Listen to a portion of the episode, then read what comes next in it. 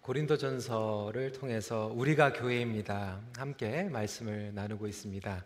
오늘은 어, 소속감을 향한 갈망, 어, longing to belong이라고 하는 제목으로 함께 말씀을 나누겠습니다. 인간은 소속감을 통해 정체성을 깨달아 갑니다.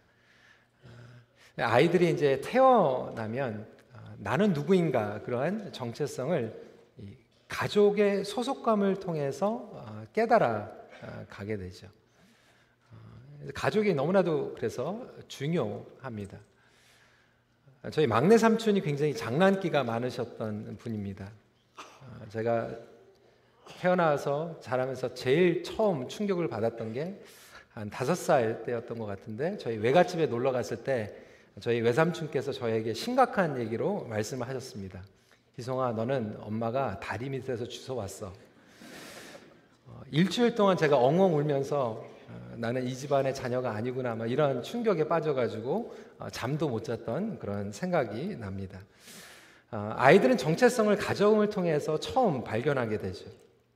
모태 신앙이 어, 좀 귀한 부분이 있어요. 우리 아이들이 어, 의식적으로, 무의식적으로 깨닫지 못함에도 불구하고 아주 어렸을 때부터 교회에서 예배를 드리기 시작합니다. 영화부에서 아이들이 못 알아듣는 것 같지만 거기에서 너는 하나님의 자녀야. 음, 하나님이 너의 아버지야라고 하는 그런 메시지를 들으면서 그런 정체성 가운데에서 어, 자라나기 시작합니다. 우리 아이들이 학교에 가서 특히 티네이저 같은 경우에는 이 정체성의 혼란 위기를 지나가게 되죠. 이것을 identity crisis라고 얘기를 합니다. 저는 중학교 마치고 이제 고등학교 때 아, 캐나다로 이민을 와서 굉장히 이러한 고민이 심했습니다. 아, 캐나다 땅에 이민을 와서 나는 과연 어떠한 사람으로 살아가야 될 것인가? 이 친구들에게 조금 어울려보고 저 친구들에게 좀 어울려보고 그러한 belonging을 아, 통해서 소속감을 통해서 내 자신이 누구인가를 좀 알고 싶었던 그러한 시간이 있습니다. 교회 공동체에서도 마찬가지입니다. 사실 신앙생활을 열심히 하시고 잘 하시는 분들은 엄밀히 얘기하면 이 소속감이 분명하신 분들입니다.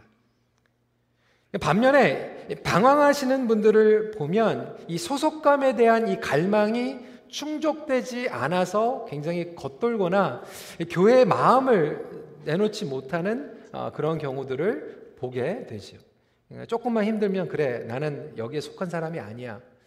어, 여기저기 이렇게 떠돌아 다니는 분들을 보게 됩니다.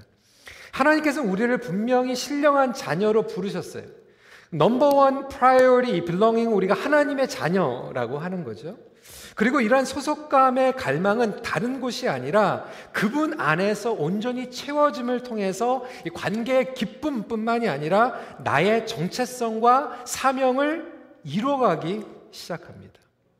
그러니까 내가 어디에 속해 있는가, 나는 누구 안에 있는가를 온전히 깨닫는 것은 우리 신앙생활의 아주 핵심적인 부분입니다.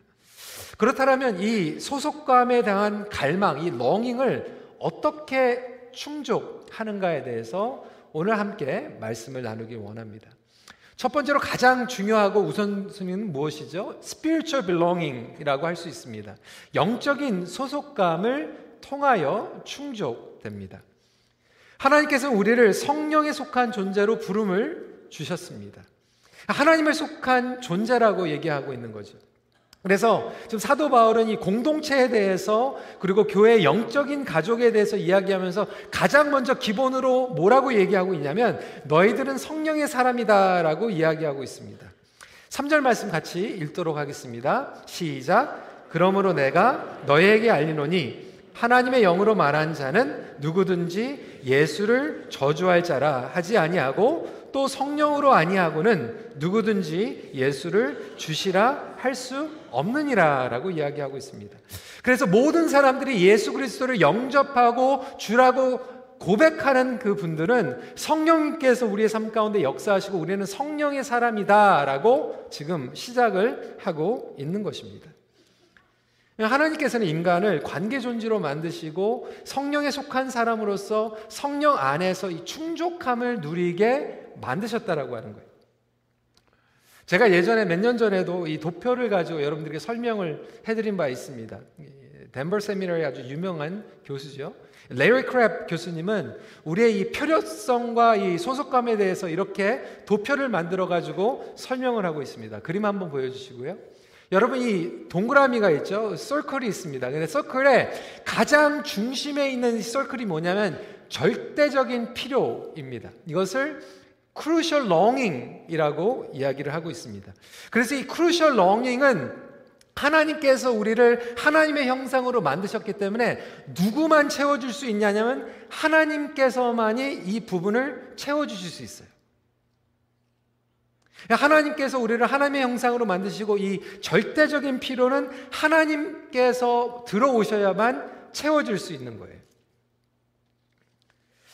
예, 두 번째로 들어가면 두 번째 이 설클은 중요한 필요, 이 critical longing이라고 볼 수 있습니다. 이 critical longing은 뭐냐면 아, 우리의 여러 가지 관계를 주셨어요. 부부 관계 있죠.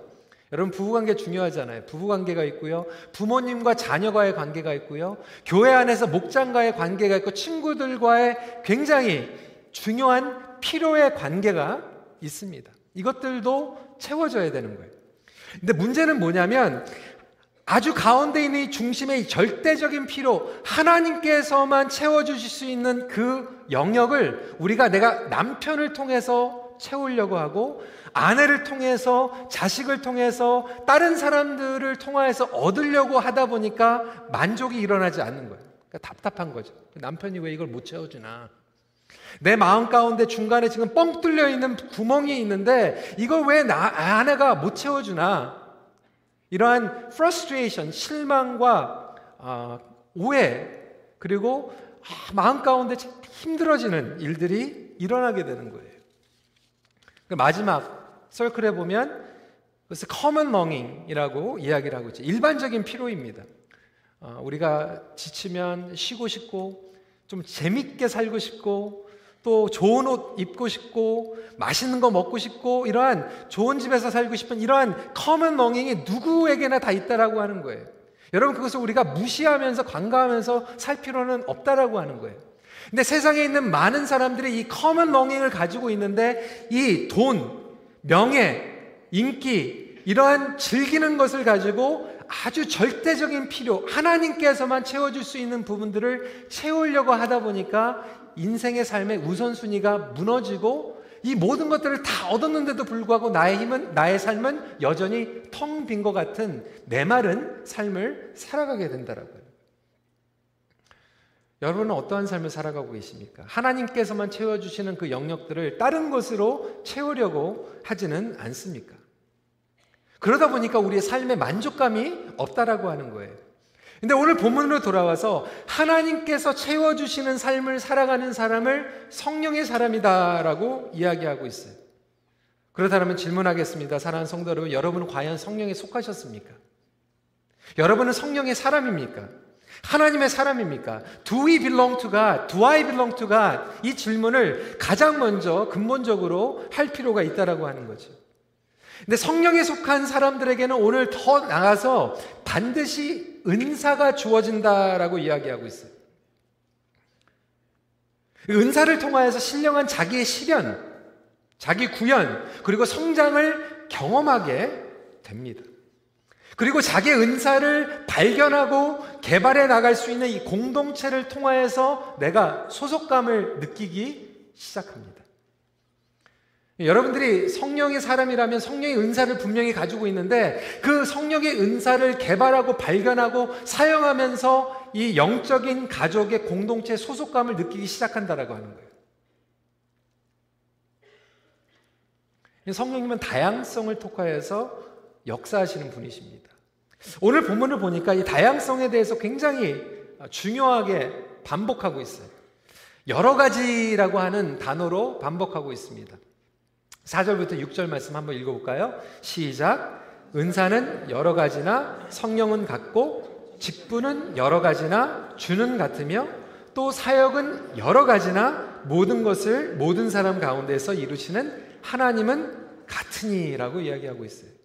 그러니까 다양성을 가지고 있는데 그 여러 가지지만 그 이루시는 하나님은 한 분이다라고 초점을 맞추고 있어요. 우리가 다른 기질을 가지고 있다라고 하는 거예요. 다른 신앙의 컬러를 가지신 분들도 있어요. 다른 성령의 은사를 가지고 있습니다. 다 다르다라고 하는 거예요. 제가 가지고 있는 은사 여러분들이 안 가지고 있고 여러분들이 가지고 있는 은사를 제가 가지고 있지 않다라고 하는 거예요.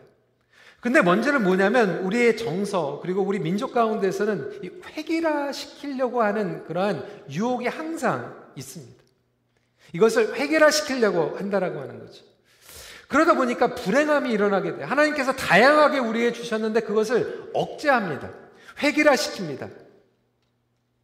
공장에서 팩토리에서 찍어내는 것처럼 똑같이 만들어내려고 하기 때문에 문제예요.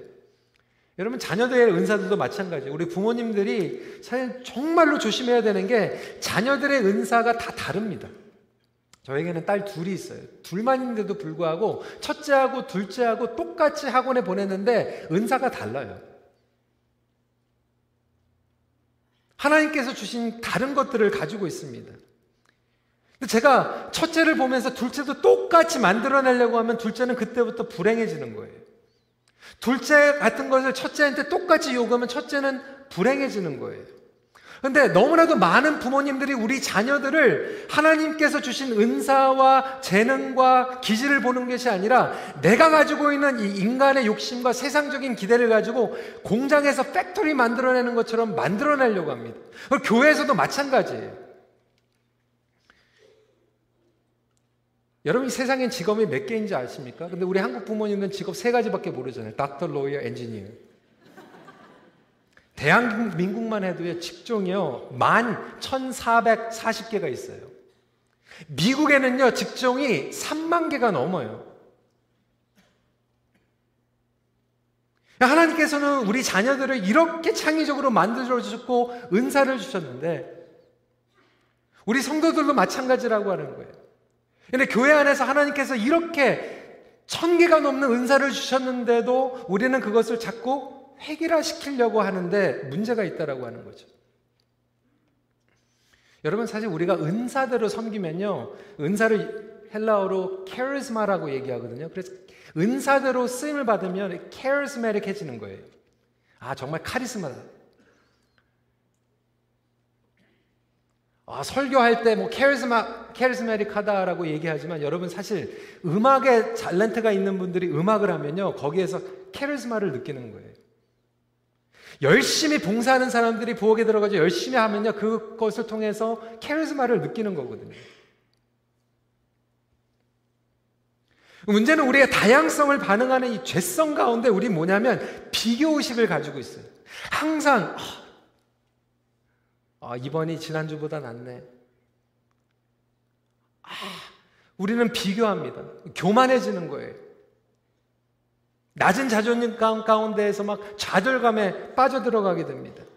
판단하는 거예요. 여러분, 은사를 올바로 이해를 하면요. 절대로 우리는 교만할 수 없고 판단할 수도 없어요. 제가 바라는 건 여러분들께서 오늘 설교를 듣고 은혜 받는 거예요. 하나님 말씀을 듣고 은혜 받는 거예요. 근데 만약에 여러분들께서 가시면서 아, 오늘 마이크가 정말 은혜스러웠어 그러면 잘못된 거예요. 말씀에 포커스를 해야 되는데 마이크에 포커스를 두면은 여러분 잘못 포커스한 거 아닙니까? 마찬가지로 은사라고 하는 것은 하나님께서 우리를 통하여서 역사하시는 것이지 우리가 마, 마이크에 포커스를 두는 것이 아는 것처럼 은사에 포커스를 두면 안 된다라고 하는 거예요. 근데 우리는 너무나도 은사에 포커스를 두다 보니까 그 은사를 통하여서 역사하시는 하나님을 바라보지 못하게 됩니다. 목회자의 은사도 마찬가지고 교회 성도들도 마찬가지. 성령 안에서 우리가 하나됨을 이루어야 되는데 고린도 교회의 문제는 뭐냐면 이 은사 때문에 하나가 된 게 아니라 오히려 복잡해졌어요. 싸우고 누구 은사가 더 좋다. 누가 더 어, 영적으로 하나님의 축복을 받았다 이러면서 비교하기 시작했어요. 그리고 다른 사람들을 용납해 주지 못했어요. 제가 이전에 처음에 새벽 기도 아, 인도를 하면서 여러 가지 뭐 복잡한 일들이 일어나 뭐 장로교에서 조용히 기도만 하신 분들은 새벽에 이제 예배가 끝나고 나면 이제 기도하시는데 이제 조용히 기도하는 거예요. 어떤 분들은 그래도 이제 막 방언도 터지고 막 또 이제 열정적으로 막 기도도 하시는 분들이 와가지고 막 기도를 하니까 이제 여기 안에서 막 이제 힘들어지는 거죠. 조용히 기도하시는 분들은 와가지고 목사님 저 사람 좀 기도 좀, 좀 조용하게 해주세요. 시끄러워가지고 기도를 못 하겠어요. 그러니까 소리 내서 기도하시는 분은 저한테 와서 목사님 우리 교회는 기도가 죽었어요. 영적으로 죽었어요. 왜 이렇게 기도가 소리가 안 터지는 거예요? 막 그러면서 막 답답해 하시는 거죠. 여러분 조용하게 기도하시면서 은혜 받는 분도 계시고 정말로 하나님 앞에 부르짖으면서 은혜 받는 분들도 계신 거예요. 우리가 성령의 은사를 받고 그 안에서 훈련을 받는다라고 하는 것은 그것을 은사로 받고 하나님 앞에 초점을 올리고 절제할 때도 있고 때로는 그 은사가 터질 때도 있고 이것이 성숙함과 성장 가운데서 일어나게 되는 거예요. 근데 그것을 용납하지 못하고 자꾸 해결화시키려고 하는 그 자체가 오늘 말씀을 보면 미성숙하다라고 이야기를 하고 있습니다. 우리 신앙의 기도도 마찬가지고 여러분들 자녀를 키울 때도 마찬가지고 우리 큰빛 교회는 얼마만큼 다양한 성령의 은사를 경험하면서 주님 앞에 공동체를 세워가고 있나 질문해 볼 필요가 있다라고 하는 거죠. 사랑하는 성도 여러분, 여러분은 성령에 속하여서 보람되게 지금 은사를 사용하고 있습니까? 그 은사를 자꾸 썩이고 있다 보니까 내가 정말 성령에 속한 사람인가? 내가 공동체에 속한 사람인가? 방황하게 되는 거예요. 두 번째로 조금 더 나가서 유기체적 소속감을 통하여 이 커뮤니티 빌롱잉이라고 하는데 제가 일부러 이걸 의도적으로 공동체의 소속감, 교회 소속감이라고 번역을 하지 않고 유기체적 organic community라고 어, 표현을 하고 싶습니다. 왜 그렇습니까? 많은 분들이 교회에 소속하고 있어요. 여러분 큰빛 교회에 소속했으니까 여러분들이 오늘 예배 자리에 나온 거 아닙니까? 많은 분들이 교회를 생각하면 제도적인 교회에 대해서 생각합니다. 근데 여러분 교회는요 active하게 lively 교회는 제도적인 교회가 아니라 organic body입니다. 유기체적인 예수 그리스도의 몸으로 우리를 부르셨다라고 하는 거예요. 그래서 이렇게 각각 다양한 우리가 그리스도의 지체로 부름을 받았다라고 하는 거예요. 그래서 새로운 성도들이 오면 올수록 우리의 몸은 예수 그리스도의 몸은 계속해서 유기체적으로 변화하게 됩니다. 성장하게 됩니다. 성숙하게 됩니다. 이것이 바로 지체 의식 이야기하고 있죠. 18절부터 20절까지의 말씀 한 목소리로 읽도록 하겠습니다. 시작. 이제 하나님이 그 원하시는 대로 지체를 각각 몸에 두셨으니 만일 다 한 지체뿐이면 몸은 어디냐? 이제 지체는 많으나 몸은 하나라.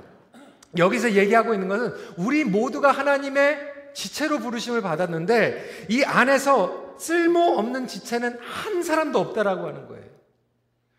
나이가 어린 사람도 병약한 자도 연세가 많으신 분들도 여러분들이 예수 그리스도의 유기체적인 이 조직 몸 안에 지체인 줄 믿으시기 바랍니다. 귀한 지체가 없고 덜 귀한 지체도 없고 무엇을 의미하냐면 우리 모두가 펑션을 가지고 있고 역할을 가지고 있다라고 하는 거예요. 여러분 몸이요 커지면요 몸을 빌드해야 됩니다. 몸을 만들어야 돼요. 월카웃을 해가지고 몸을 만들어야 됩니다. 몸을 만들지 않으면 뭐 저도 마찬가지지만 이제 비만 그렇죠. 몸이 움직이지 않는 부분들이 생기게 됩니다. 교회가 커지는 것도 중요하지만 사실 굉장히 이게 위험해질 수 있는 게 교회가 커지면 커질수록 이 body build를 해야 되는데 body build를 하지 않으면 교회 안에 공동체 안에 어떻게 되죠? 뇌에서 신호를 보내는데 움직이지 않는 malfunctioning part들이 많이 생기게 돼요. 여러분 한번 생각을 해보세요. 뇌에서 신호를 보내고 있는데 제 팔이 안 움직인다고 생각을 해보세요. 왜 그렇습니까? 마비일 수도 있고, 비만일 수도 있고, 질병일 수도 있는 거예요. 예수 그리스도께서 교회 공동체를 통해서 그리고 가정도 마찬가지고 이게 올게닉 바디인데 이게 머리에서 신호가 가고 있는데 움직이지 않는다라고 하면 굉장히 심각한 거 아닙니까? 오래전에 어, 어느 분이 이제 정말 비싼 피아노인데 오랫동안 썩혀져 있는 피아노를 기증을 하셨어요. 피아노를 기증을 했는데 어, 굉장히 유명한 피아노니까 써야 되잖아요. 그걸 고치려고 그 튜닝하는 분이 오셔가지고 튜닝을 하려고 하는데 건반을 두드리는데 어떤 건반은 소리가 나는데 어떤 건반은 소리가 안 나는. 여러분 그 기억나세요? 건반을 계속 누르는데 소리가 안 나. 그러니까 피아노가 아무리 좋은 피아노, 오래된 피아노고 비싸게 준 피아노고 해도 건반을 치는데 어떤 키는 소리가 안 난다면 그 피아노를 통하여서 풍성한 소리가 안 난다라고 하는 거예요. 마찬가지로 하나님께서 우리를 각자의 건반으로 불러주셨는데 그 건반이 아무리 하나님께서 말씀으로 꾹꾹 누르는데 소리가 안 나는 거예요. 한번 생각을 해보세요. 오늘 성가대에서 아름다운 찬양을 해주셨는데 한두 분이 오셔가지고 우리 권사님한테 권사님, 아유, 제가 오늘 감기가 걸려가지고 목소리가 안 나오는데 그래도 내가 10년 동안 성가대를 개근했으니까 그래도 오늘 서가지고 제가 아, 쓰겠다고 그러니까 권사님께서 알았다고 그냥 입만 벌리라고. 한두 분이 뭐 입만 벌리면 뭐 괜찮아요. 그렇죠. 근데 만약에 성가대 반 이상이 서가지고 입만 벌리고 있으면 그 성가대는 끝난 거예요.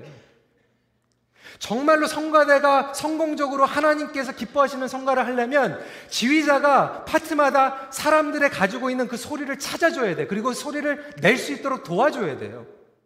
그 소리가 나야지 풍성한 할머니가 나오는 거예요. 마찬가지로 교회도 마찬가지고 하나님께서 우리 모두에게 건반으로 불러주셨다면 그 건반에서 하나님께서 눌러주실 때마다 소리를 내야 되는데 교회가 많은 사람들이 모여있지만 소리를 안 내고 있다라면 그 피아노는 끝장난 피아노라고. 우리 가족도 마찬가지고 사실 조직도 마찬가지예요. 여러분은 어떠한 소리를 내고 있습니까?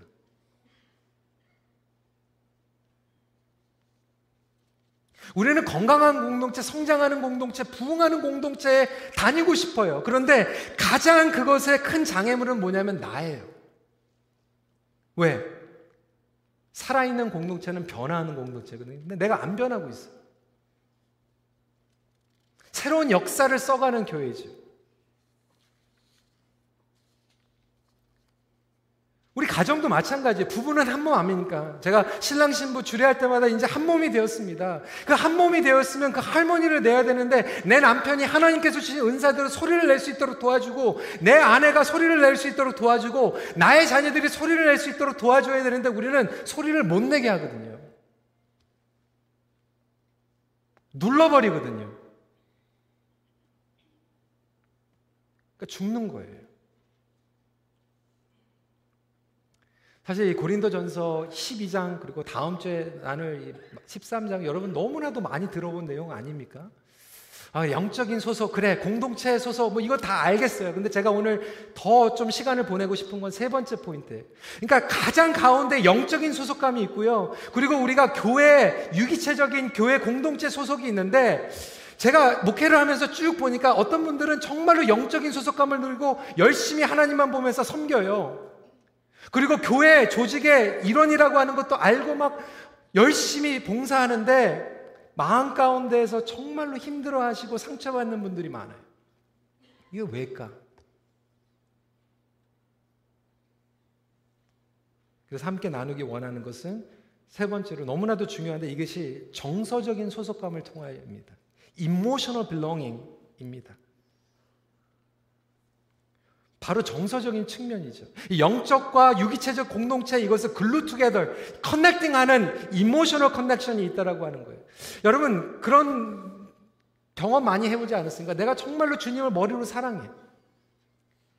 그리고 교회에 대한 소속감도 있어. 그래서 오랫동안 섬겼는데 어느 날 내 마음이 그냥 탁 다칠 때가 있어요. 마음이 탁 상할 때가 있어요. 더 이상 안 하고 싶어.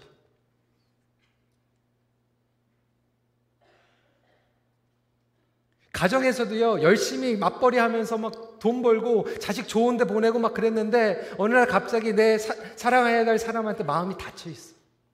나의 마음이 식어져 있는.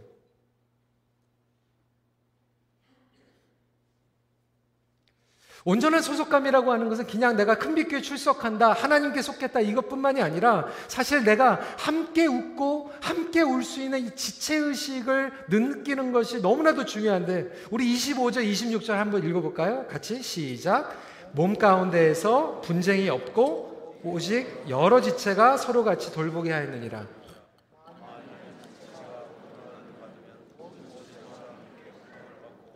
지체가 영광을 얻으면 모든 지체가 함께 즐거워하느니라.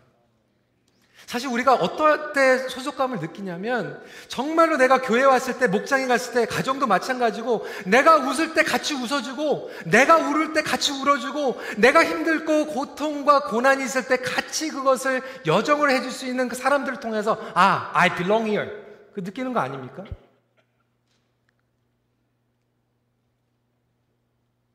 목장에 갔는데 목자가 정말로 성경 공부를 잘 가르쳐.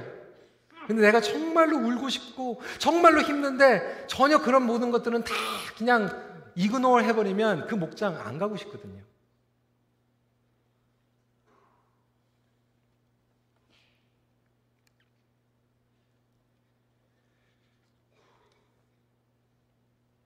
우리 일세, 우리 특별히 우리 어르신들은 정말 이런 고통을 함께 느끼는 것을 많이 훈련. 지난주에도 말씀을 드렸지만 저희 교회 연이어 3주 동안 장례가 있었어요. 너무나도 감사한 게 우리 어르신들도 그렇고 그 장례를 통해서 모이는 모습을 보고 우리 자녀들이 은혜를 받았어요. 우리 2세들이, 우리 EM들이 정말 도전을 받았어요. 그러면서 질문을 그렇게 하는 거예요. 내 장례 때는 과연 몇, 명, 몇 명이 나와줄까? 그런 거를 생각을 하더라고요. 근데 저는 그것이 굉장히 당연한 질문이라고 생각해요. 얼마 전에 우리 EM에서도 어느 청년이 교회를 잘하다가 좀 아, 어떤 좀 실망이 되는 일이 있어서 교회를 떠났어요. 뭐 외국 교회를 다니는데 결혼할 때가 되니까 담임 목사님하고 알지도 못하고 그러니까 저한테 이제 주례를 부탁을 한 거예요. 그래 가족인데 애프터 서비스도 하잖아요. 우리 부모님들 애들 봐주고 교회는 떠났지만 그래도 제가 애프터 서비스 한다고 그래도 기쁨으로 여기고 가가지고 어, 거기 가가지고 결혼식 주례를 해줬어요. 결혼식 주례를 해서 보니까요 99%가 다 우리 교회 성도들이 거기 와가지고 앉아 있는 거예요. 제가 얘기했어요. 이게 교회라고. 이게 교회라고. 내가 웃고 내가 슬플 때 함께 웃고 함께 울어줄 수 있는 게 교회예요, 여러분. 여러분 이것은 사실 우리가 정말로 잘하는 부분입니다. 그런데 제가 오늘 여러분들에게 말씀드리는 것은 공동체는 더 그 이상이라고 하는 거예요. 더 깊게 나가야 되는 거. 하나님께서 우리가 정서적인 건강한 관계, 가정과 공동체를 만들기 원하십니다. 우리가 하나님을 머리로만 사랑하는 것이 아니라 정서적으로 사랑하기 원하시고 한마디로 얘기하면 가슴으로 사랑하기 원하세요. 세계적인 신학자인 알리스터 맥크라트는 이렇게 얘기했습니다. 세상 어느 것도 예수님을 아는 것에 비할 수 없다는 바울의 그 확신을 나도 갖고 싶었다. 그 일은 생각보다 훨씬 힘들었다. 예수님을 경험한다는 것은 머리가 아니라 가슴으로 예수님을 받아들인다는 것은 내 생각은 확신을 얻기보다 오히려 도전에 부딪혔다. 여러분, 예수님을 머리로 사랑하는 게 아니라 가슴으로 사랑하고 계십니까? 사실 정말로 건강한 공동체가 되기 위해서 우리가 머리로 사랑하는 게 아니라 출석으로 보여주는 게 아니라 가슴으로 사랑해야 돼. 가슴으로 사랑하는 것에 대해서는 다음 주에 조금 더 말씀을 나눌 텐데 오늘은 소속감에 대한 어, 부분을 집중하고자 합니다. 우리가 이 정서적으로 소속감을 느끼지 못하는 이유들이 있어요. 왜냐하면 우리가 정서적으로 감정을 너무나도 억제하면서 살았어요. 특별히 우리 한국 남자분들, 남자는 울면 안 된다. 말대답하면 안 된다. 교회에서도 마찬가지예요. 그러니까 내가 감정을 가지고 있는데 이것을 계속해서 꾹 누르면서 살아가다 보니까 내가 가지고 있는 정서와 감성을 표현하지 못하고 알지도 못하고 그냥 그렇게 살아가는 거예요. I'm okay. 아, 괜찮아요, 괜찮아요. 아, 권사님 괜찮아요. 너무 힘들어 보이는데. 안 괜찮은데 괜찮다고 그러는 거예요. 괜찮다, 괜찮다 그러다가 나중에 폭발해 버리는 거죠. 뒤집어 그냥 난리가 나는 거죠. 집안에서도 그런 일들이 얼마나 많이 있는지 몰라요. 사실 저도 그렇게 누르는 스타일이에요. 제가 괜찮아 보이죠? 근데 안 괜찮을, 안 괜찮을 때가 있거든요. 네, 많은 분들이 그렇게 얘기를 했어요. 특별히 우리 임 목사님께서 북에 계시는 2년 반 동안 제가 굉장히 캄해 보인다고. 굉장히 캄하지 않았어요. 제가 표현을 안 한 것 뿐이에요. 그러다 보니까 집에서 잘 때마다 제가 이를 악물고 이렇게 자가지고 2년 반 동안 이를 악물고 자다 보니까 이가 다 어긋나 버렸어요. 그냥 안으로 그냥 테이킹 하는 거죠. 우리 가정 가운데서 우리 부부 생활이요 힘들어지는 이유가 뭐냐면 우리가 그냥 머리로는 부부인 거 알고 영적으로 우리 예수님께서 우리의 주인인 걸 알면서도 감정적으로 이 커넥트가 안 되다 보니까 감정적으로 어긋나 버리는 거예요. 마음이 닫혀져 버리는 거예요.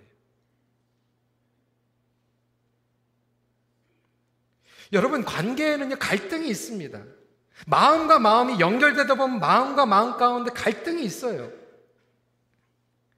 문제는 이러한 갈등을 건강하게 해결하느냐, 건강하게 해결하지 못하냐입니다. 교회 안에서도 관계에서도 건강한 관계는 뭐냐면 이러한 감정적인 것들을 건강하게 해결하는 거예요. 그런데 건강하지 못하게 해결하다 보면 이게 파괴적으로 다른 사람들을 힘들게 합니다. 그래서 여러분 무엇보다도 여러분들의 감성적인 용량이 넓어져야 돼요. 이걸 emotional capacity라고 얘기합니다. 이게 emotional capacity가 늘어져야 늘어나야지 관계적인 용량도 늘어나는 거거든요. 근데 교회에서 사역을 하다 보니까 어떤 분들은요, 성경 공부 열심히 해가지고 직분자가 됐어요. 그런데 관계 용량이 너무 작아요. 그릇이 작아요. 그러니까 이런 분들이 사역을 하다 보면 하는 사역마다 사람들마다 힘들어지고 예전에 잘했던 사람들이 다 때려치고 나가버려요. 열심히 하고 있는 사람들과 부닥쳐요. 아, 나 저 사람하고 못하겠다는 거예요. 여러분 왜 그럴까? 실력이 부족해요? 지식이 없어요? 아니요. 관계의 용량이 작은 거예요. capacity가 없으니까 다른 사람들을 품어줄 수도 없고 안아줄 수도 없는 거예요. 감성적으로도 다른 사람들이 다른 것을 가지고 있을 때 그것을 감성적인 용량이 넓어가지고 좀 받아줘야 되는데 못 받아주는 거예요. 그러니까 엄마가 사춘기에 있는 아이들을 감성적으로 받아줘야 되는데 못 받아주는 거. 왜? 감성적인 용량이 작으니까.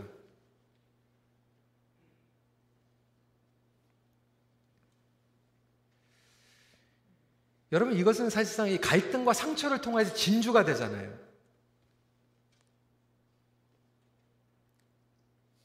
정말로 힘들게 하는 배우자랑 같이 살면서 천사 같은 사람들을 보잖아요. 왜 그래요? 그 진주가 만들어진 거예요. 감성적인 용량이 넓어진 거예요. 그렇다고 너무 자부심을 갖지 마세요. 여러분, 아내가 너무 천사 같다 돼가지고, 그래, 내가 그래도 한몫한 거야. 내 남편이 정말 천사야. 그래, 내가 한몫한 거야. 이렇게 얘기하는 게 아니라, 그렇다면 우리가 어떻게 하면 감성적인 용량을 넓힐 수 있을까? 첫 번째로, 자신의 감성에 솔직해야 됩니다. 정서적으로 건강하지 못한 사람들의 특징은 뭐냐면, 자기의 상처와 자기의 분노와 자기의 마음을 은폐해요. 눌러버려요. 제가 아까 입, 입으로 그냥 갔다 그랬죠. 은폐하는 거예요. 그걸 누르는 거예요. 겉으로는 괜찮다라고 하는 거죠. 실제적으로 안 괜찮거든요. 여러분 성경적인 인물들은요 오히려 이것을 감추지 않았어요. 다윗이 가늠했고 살인했어요. 그런데 그것을 감추지 않았어요. 두려웠어요. 죄책감이 있었어요. 괴로웠어요. 죽고 싶었어요. 숨기지 않았어요. 바울은 육체의 가시를 가지고 있었는데 숨기지 않았어요. 예레미야는 절망을 가지고 있었고 엘리야는 우울증을 가지고 있었고 도마는 의심을 가지고 있었어요. 심지어는 예수님도 안 죽이셨어요. 외로우면 외롭다고 말씀하셨고 배고프면 배고프다고 말씀하셨고 힘들면 힘들다고 말씀하셨어요. 저한테 목회를 하면서 가장 힘이 됐던 건 뭐냐면 제 멘토께서 저한테 얘기를 하더라고요. 노 목사님 힘들면 힘들다고 얘기하세요. 만약에 어떤 집사님이 어떠한 장로님이 어떠한 얘기를 했을 때 옛날에는 그냥 그냥 웃고 그냥 꾹 누르고 이렇게 갔는데 그렇게 하지 말라는 거예요. 장로님 그렇게 말씀하시면 제가 힘듭니다. 집사님 그렇게 하시면 제가 힘듭니다. 여러분 가정 안에서 좀 한번 그렇게 해보세요. 숨기지 마세요. 막 이를 악물고 막 그냥 10년, 20년 살다가 막 뒤집어 엎지 말고 이렇게 하는 거예요. 여보, 나 힘들어요. 좀 도와주세요. 목장 안에서도 목자들이 너무나도 천사 같은 목자들이 막 1년 꾹꾹 참다가 나중에 그냥 확 그냥 힘들어지잖아요. 자신의 감정에 솔직하는 것도 너무나도 중요한데 왜 그래요? 우리가 예수님보다 더 거룩하게 막 예수님보다 더 괜찮은 것처럼 오버 퍼폼 하거든요.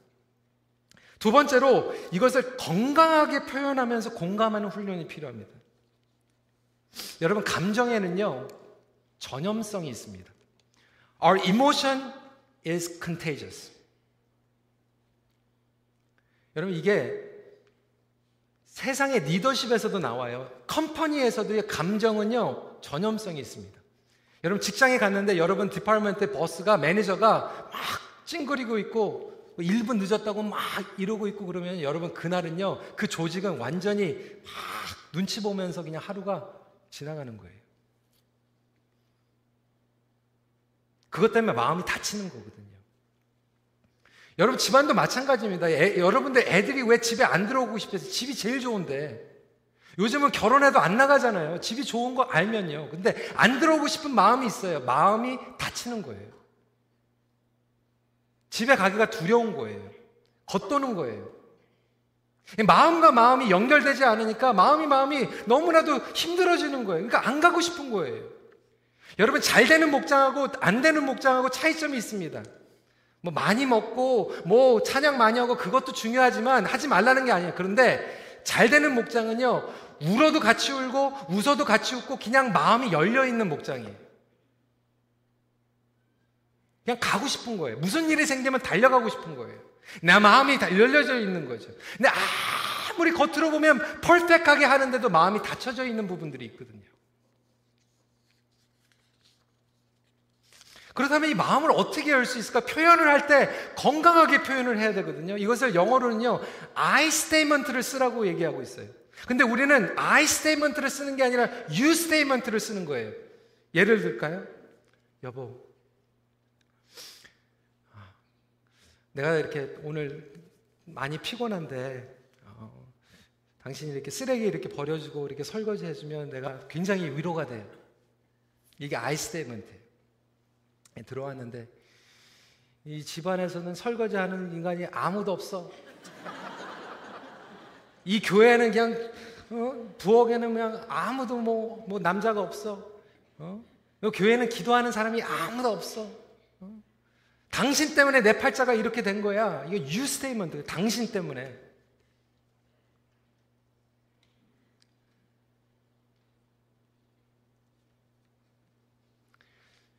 기도 제목이 있을 때도 최근에 일어나는 일 때문에 제 마음에 기도가 많이 생깁니다. 같이 기도해 주세요. 이 교회는 기도하는 사람이 아무도 없어. 영적으로 죽었어. 어, 장로님이 얘기하시는 게 제가 생각하는 거 조금 다르네요. 이게 I 스테이먼트거든요. You statement 장로님 틀렸어요. U 스테이먼트로 하는 순간 우리의 마음은 확 닫힙니다. 여러분 왜 자식이 며느리가 왜 집에 안 오려고 그러지? 왜 안 오겠어요? 보고 싶은데. you statement 쓰는 거거든요.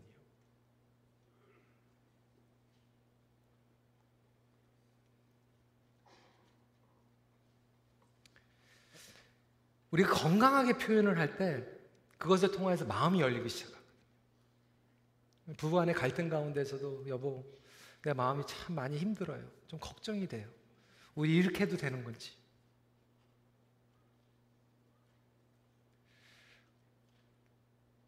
내 마음을 좀, 좀 나누고 싶어요. 이해를 당신이 좀 더 이렇게 같이 해주기 위해서 같이 나눠요. 10년이 돼도 20년이 돼도 그냥 내 마음을 못 알아주고 우리는 끝난 거야. 희망이 없어.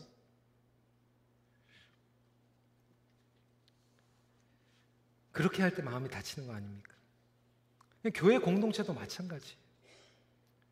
목장 안에서, 교회 안에서 우리가 이 emotional connection이 일어나기 위해서는 이 소속감이 일어나기 위해서는 이 안에서 정말 그러한 노력을 하고 표현하고 건강하게 나누는 것이 얼마나 필요한지 모릅니다. 마지막 포인트입니다. 치유와 회복을 통해서 감성의 용량을 넓혀야 됩니다. 여러분 요셉 보세요. 요셉은요 형들에게 배신당했어요. 팔려갔어요. 아무것도 잘못하지 않았는데 누명을 씌우고 감옥에 갔어요. 얼마나 억울합니까? 그런데 오히려 그 가운데에서 하나님을 만나고 하나님 안에서 치유를 받게 됩니다. 그냥 하나님을 만나는 게 아니라 하나님 안에서 치유를 받게 돼요. 그리고 하나님의 은혜를 깨닫게 되고 감사하기 시작합니다. 그래서 형들을 만났을 때 형들을 오히려 더 감성의 용량을 가지고 그릇, 관계의 용량을 가지고 그들을 품어줄 수 있는 더 큰 사람이 되어버렸어요.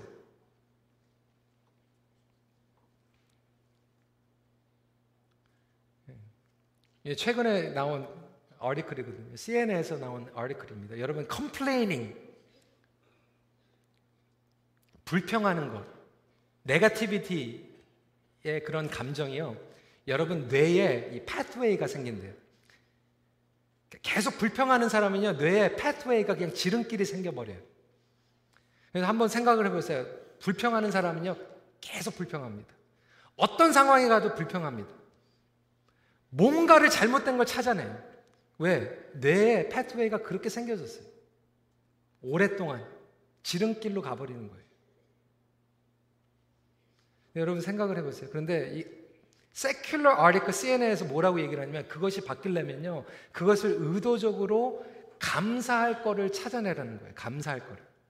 그래서 내가 정말로 네가티브한 거 마음이 생긴 것 같은데 그것을 의도적으로 감사함으로 나가면 감사함의 패스웨이가 길이 열린다라고 하는 거죠.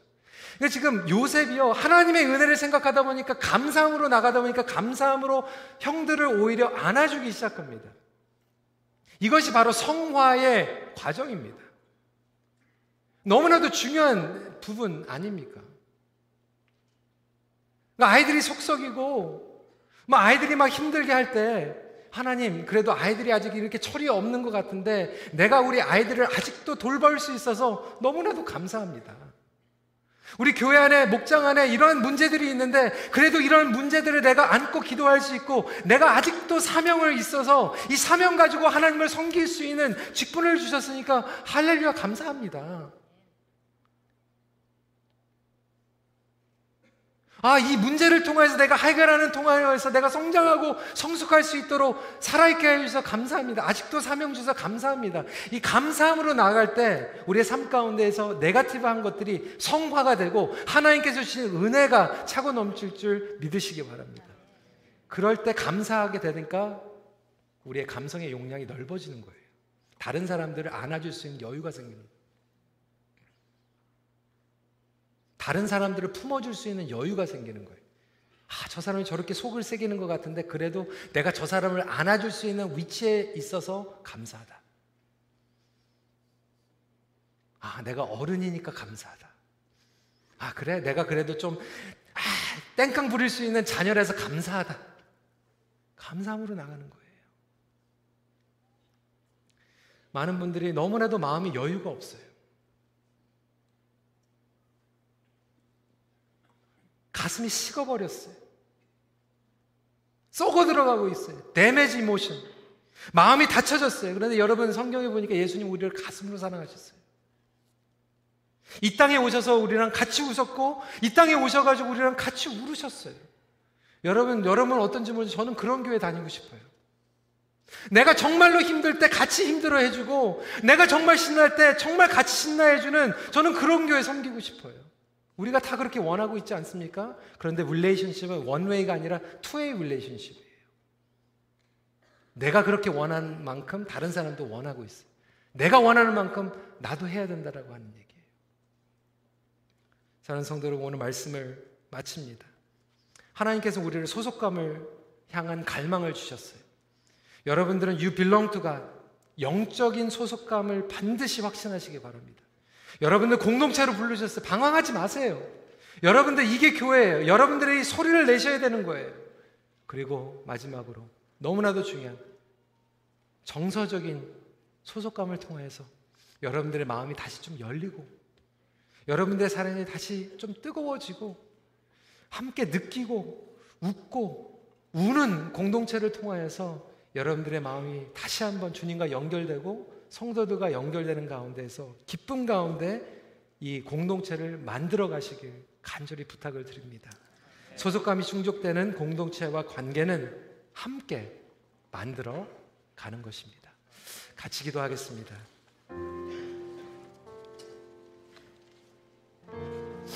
오늘 말씀을 기억하면서 몇 가지 기도하길 원합니다. 여러분, 여러분이 정말로 하나님께 속한 성령의 사람이라면 하나님께서 여러분들에게 은사를 주셨어요. 다른 은사, 다양한 은사를 주셨어요. 여러분 그 은사를 가지고 여러분들이 하나님을 섬기지 못하면 여러분들이 죽는 거예요. 여러분들 그거 끌어내세요. 아까 피아노 건반을 얘기한 것 같이 여러분들 피아노 건반 소리 내세요. 하나님을 찬양하세요. 하나님을 섬기세요. 그것이 하나님께 영광이 될 뿐만이 아니라 여러분들이 사는 길이에요. 호흡이 나는 그 순간까지 여러분들, 여러분들의 그 건반의 소리를 내시길 간절히 기도합니다.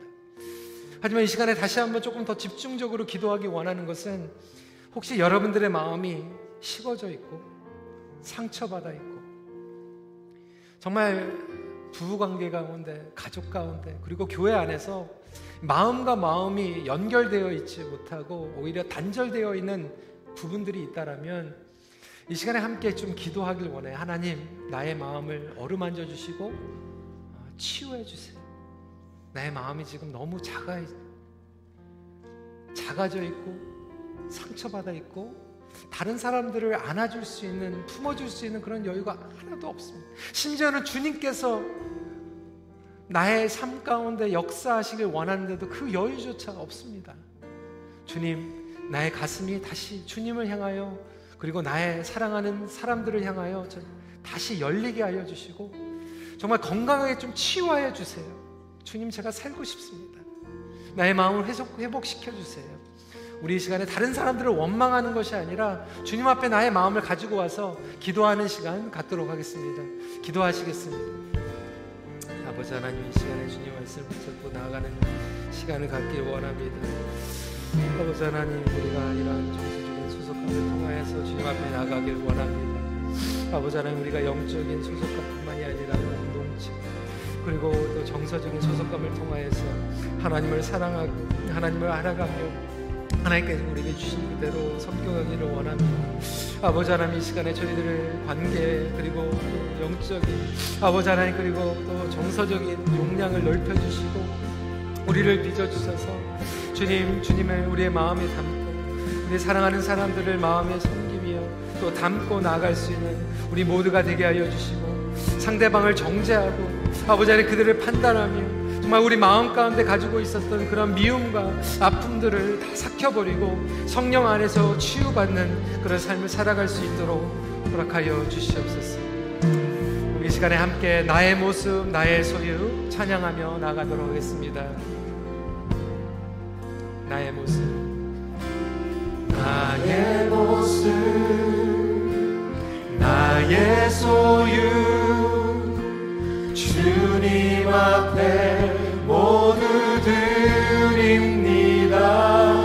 드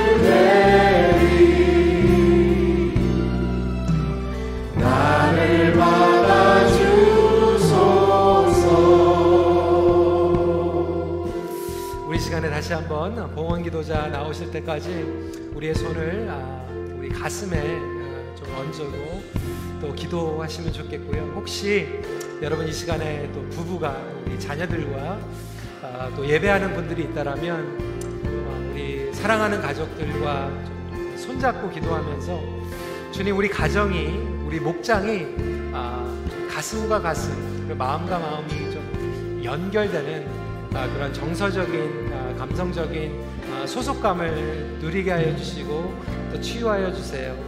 우리가 다시 짧게나마 아, 기도하도록 하겠습니다. 기도하시겠습니다.